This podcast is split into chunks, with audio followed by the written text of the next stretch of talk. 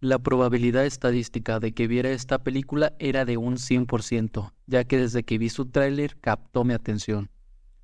Hola espectadores, gracias por estar una vez más en mi canal de todo lo que veo, te lo reseño y en esta ocasión tengo para ustedes la reseña de la nueva película de Netflix que estrenó este fin de semana llamada La probabilidad estadística del amor a primera vista. Así que te invito a que te quedes, que se va a poner bueno. Y ahora sí, que corre el intro.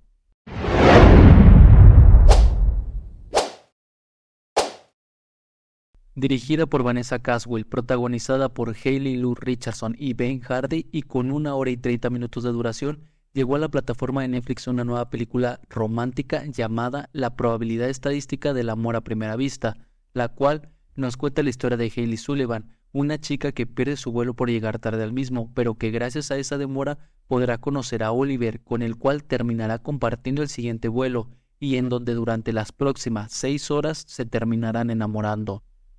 y espectadores, tengo que comenzar diciendo que agradezco bastante que esta película dure una hora y treinta minutos y no más de dos horas como muchas otras producciones, porque realmente creo que hay muchas películas que duran más de lo que deberían, porque tienen bastante relleno con el único propósito de que te quedes más tiempo viendo una cinta. Y afortunadamente para esta película su primer gran acierto es que realmente es concisa, va directamente a la historia y desarrolla de la mejor manera posible sin tener que recurrir a escenas innecesarias. Y gracias a ese factor, esta película se siente con bastante ritmo, fluye de una buena manera y muy orgánica, y aunque hay escenas que son un poco largas por estar en el mismo lugar, en ningún momento esta película se siente aburrida. Por el contrario, es una película que enfoca sus esfuerzos en crear conexión entre esos dos personajes, por medio de sus conversaciones agregándole profundidad a la historia y a los mismos, ya que su atracción está en la comunicación, nace de sus sueños, de sus miedos y de sus historias de vida,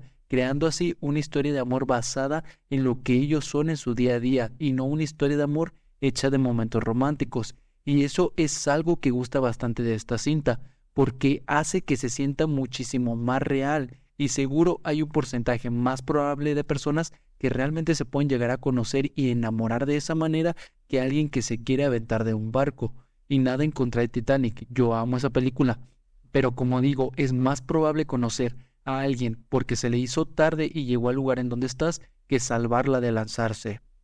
Y esto me lleva a que si bien la trama es bastante sencilla y no tiene un conflicto abismal, no hace que la historia sea menos interesante, ya que su fuerte está en el ir y venir por encontrarse y seguir conociéndose y la necesidad de querer volver a ver a esa persona. Y eso es algo con lo que fácilmente cualquier espectador se puede llegar a identificar, porque seguro que todos alguna vez hemos conocido una persona momentáneamente con la cual sentimos mucha conexión y queremos volver a ver y en donde el interés hace que movamos cielo, mar y tierra para volver a encontrarnos con esa persona y seguir compartiendo, aunque no conozcamos realmente lo que nos pueda deparar el destino.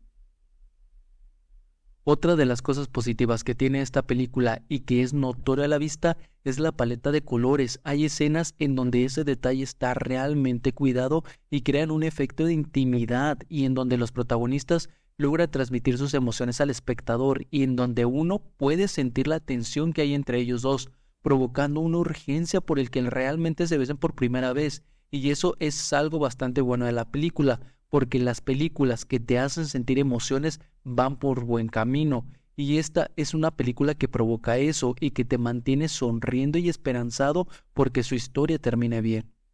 En cuanto a los personajes secundarios, la realidad es que no hay mucho que decir porque no tenemos bastantes personajes. La única que sí resalta y que sobresale dentro de todos ellos es Yamela Yamil como la narradora y los 10 personajes que interpretan la película. Que por cierto, otro acierto que es que realmente usaron datos estadísticos para incluir en el guion y que están dichos en un buen momento de la película y agregan valor y sobre todo cobra más sentido el nombre de la cinta. Y en conclusión, espectadores, la probabilidad estadística del amor a primera vista es una rom-com que funciona bastante bien y que vas a disfrutar mucho mientras te comes unas palomitas o un helado y que fácilmente podrías ver cualquier día de la semana y que te hará sentir bonito en tu corazón. Y ahora sí, espectadores, llegó el momento de la verdad. Mi calificación final para la probabilidad estadística del amor a primera vista es de un 8. y una mención honorífica de que sea un poco más inspirada en las historias de amor de los 2010, donde la intención era crear historias románticas y no como hoy en día donde hay muchas películas que están hechas de manera morbosa y que las quieren vender como románticas, normalizando muchas cosas que están mal. Así que espectadores, claro que les recomiendo que vean esta película, aparte súper familiar, la pueden ver todo sin restricción de edad. Y de verdad es una película que van a disfrutar bastante, que les va a alegrar el corazón, que les va a hacer pasar un buen rato y que les hará volver a creer en el amor. Y que si estás soltero seguro vas a querer que te pase algo similar. Y bueno, espectadores, hasta aquí la reseña de, la probabilidad estadística del amor a primera vista. Como siempre, muchas gracias por el apoyo. Te invito a suscribirte, darle like y activar la campanita. Y por supuesto que dejar tu comentario de tu opinión sobre esta película, que promesa que siempre los leo. Y ahora sí, yo soy Oscar Chávez y nos escuchamos pronto.